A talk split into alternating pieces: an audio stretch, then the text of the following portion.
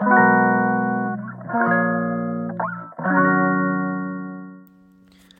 んにちは松田祐介です。妊娠や出産に関わる麻酔酸化麻酔を専門にする麻酔会をやっています。さて本日のお題ですけれども製薬が創造性を高めるということについてお話ししていきたいと思います。えっと今日のテーマについてはですね私が結構常々思ってることなんですけれども自由であることよりも制限があることの方がすごく重要なんじゃないかなって最近思うんですね。というのはまあ僕らの診療もそうですし何でもそうだと思うんですけども何でもできますよって思っちゃうと逆にうまくできないことってありません？っていうのは小学校の時のあの自由研究と同じで何でも好きなことやっていいよって子供に言うと何もできなくて結局最後の間際になってもう時間がないからできることって言って結構そこでいろいろと考えた結果まあそれなりに結果がのプロダクトができるってまあ皆さん経験あると思うんですけども例えば何か新しいことする時に絶対問題って生じるわけですよ。例えばお金がない人手がない時間がない何でもそうなんですけどもそういったものがあるからこそ僕らって考えてそれを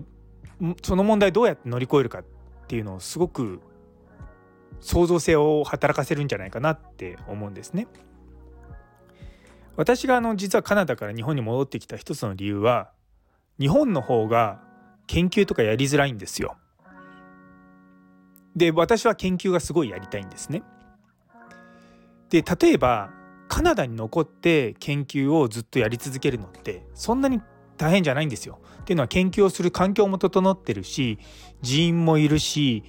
まあ、メンバーも揃ってるしでもそれって自分で何か作り上げてやってるんじゃないんですよね。もうそこにあるものをリソースとして使って発展させてるだけなんですよ。でも私日本に戻ってきてやりたかったのはその私の専門領域であるその酸化麻酔っていうところを日本ではあまりその研究がしっかりしてないんですね。でそれができないと今後はダメだろうって思ってだから日本に帰ってきてまず研究をしっかりやっていきたいっていうのがあったんですね。おそらくカナダに残って、まあ、世界にこう情報を発信していくっていうことはもう一つの方法なんですけれども結局それをやってると日本のその研究の力っていうのは全然伸びていかないっていうふうに思っていてだからこそ日本に戻って世界に通用するような研究をしたりとかそういったことをやっていきたいって思ったんですね。でもまあお金はないし時間もないしであの北米他,、まあ、他の国とかもそうなんですけどもお産がすごく集約化してしていて例えば年間の分娩数が5,000とか6,000とかあるわけですよ向こうは。でも日本だと、まあ、僕が今いる病院は年間1,000分娩ぐらいなので、まあ、規模としてはまあ5分の1とか6分の1なわけですね。で研究するのにやはり患者さんを見つけなきゃいけないんですけども5,000人のうちから100人見つけるのと1,000人のうちから100人見つけるのってすっごい違ってくるんですよ。なんで100人の研究をやりたいと思った時に5,000分娩があるとこだったらおそらく1年とか2年とかでできるんですけれども年間1,000分娩のところで、ま100人の研究をやるとなった場合、まあ、おそらく数年かかっちゃうんですね。実際私が日本に帰ってきてから帝王切開と経質分娩の患者さん50人50人を協力を仰いでやった研究はですね結局1年ちょっとかかったんですよ。もしも同じことをカナダでやると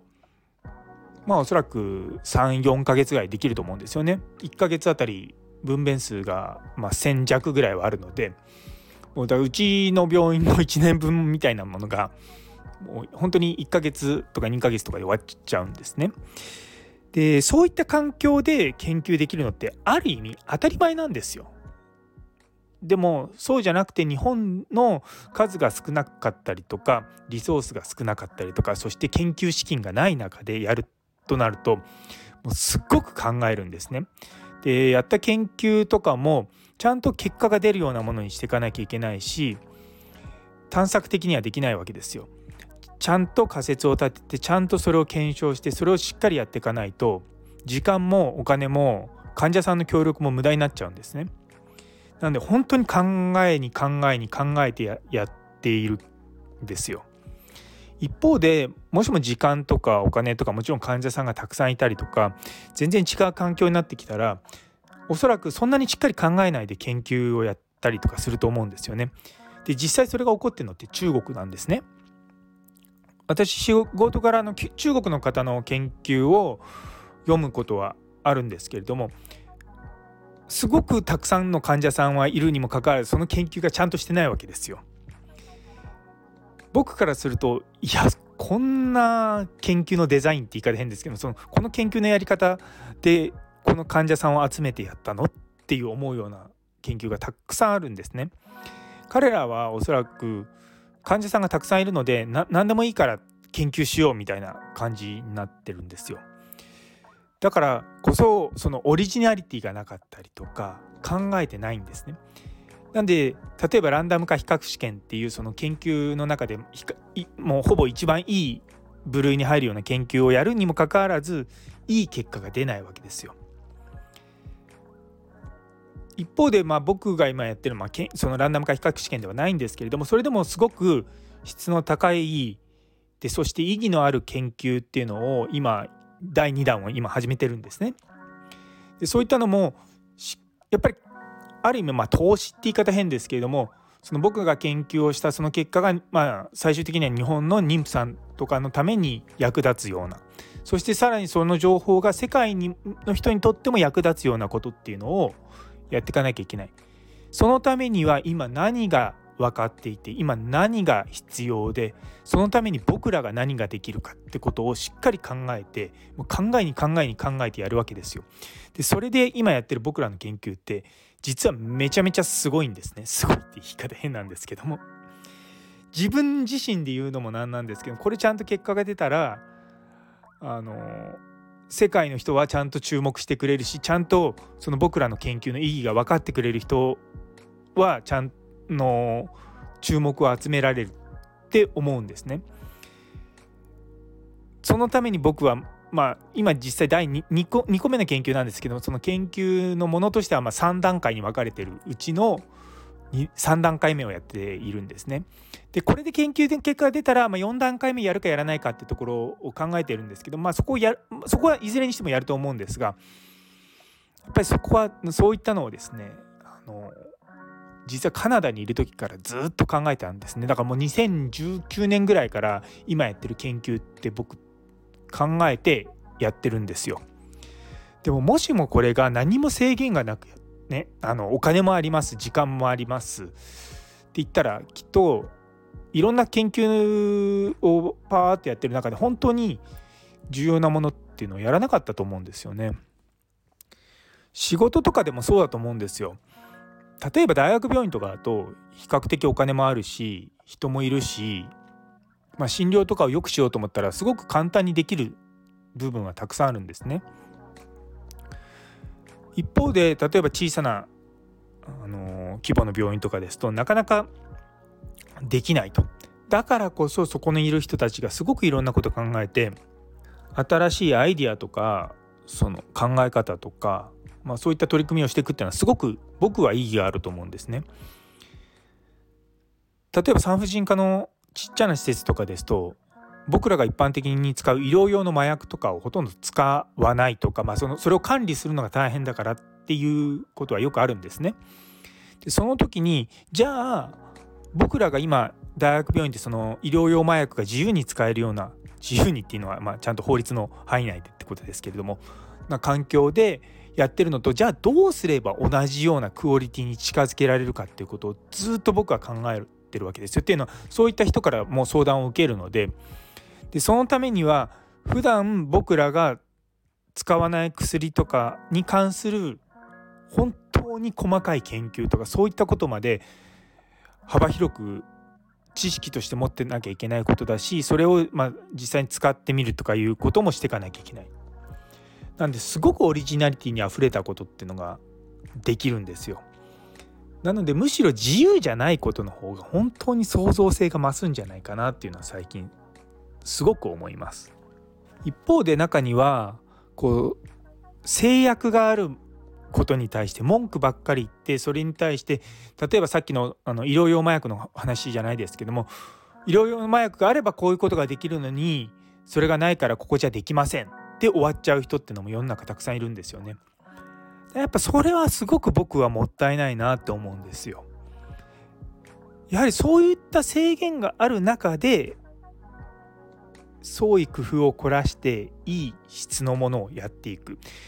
もちろんそれは最善ではないかもしれないけどもいわゆるセカンドベストなことを考えるっていうのはやっぱりすごい重要なんじゃないかなと思うんですよね。だから結構その大きな病院じゃないところにすごくそのオリジナリティにあふれる人がいるっていうのは実はそういうところにつながるところなんじゃないかなというふうにちょっと思います。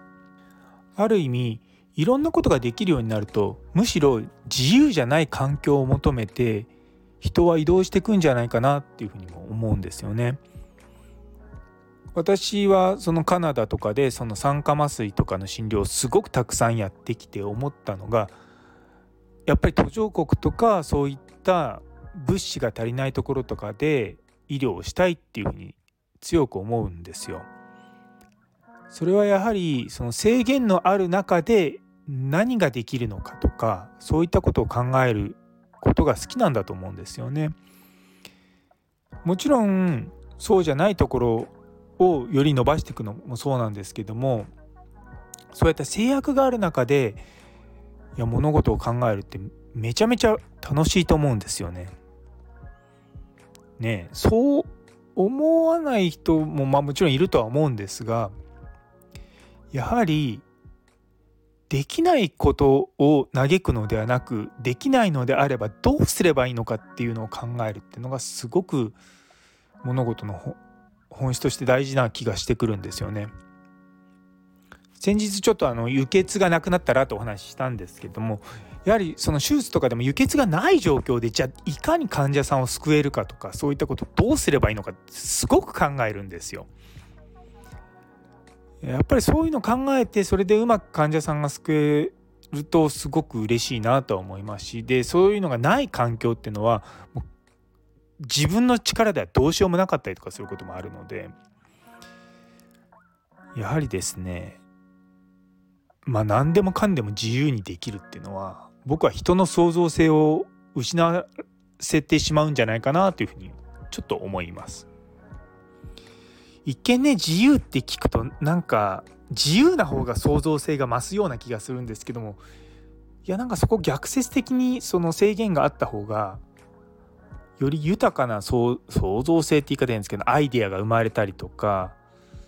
そうなのでやっぱそういう方が面白いとも思うんですよね。だから最近その産婦人科の開業の先生とお話しする機会が非常に増えてきたんですけれどもやはりそういったところで働いてる先生方っていろいろと考えてらっしゃるんですよ。大学病院みたいに人はいないし、まあ、水科医もいないだからこそ自分たちの中で安全なとその効効果が高いところっていうのをこうすり合わせながらやっていくっていうところにやはり私はすごく感動しますね。うん、だから何でも揃ってるとこですごく最高のものができるそんな当たり前なわけですよ。でもそうじゃないところで最高なものをやるっていうのがやはり面白いんじゃないかなと思うんですよね。というところで実は自由じゃないということの方が楽しいのかもしれないっていうのを最近ちょっと思うようになってきた次第でございます。ということで最後まで聞いてくださってありがとうございます。今日という一日が皆様にとって素晴らしい一日でありますように。それではまた。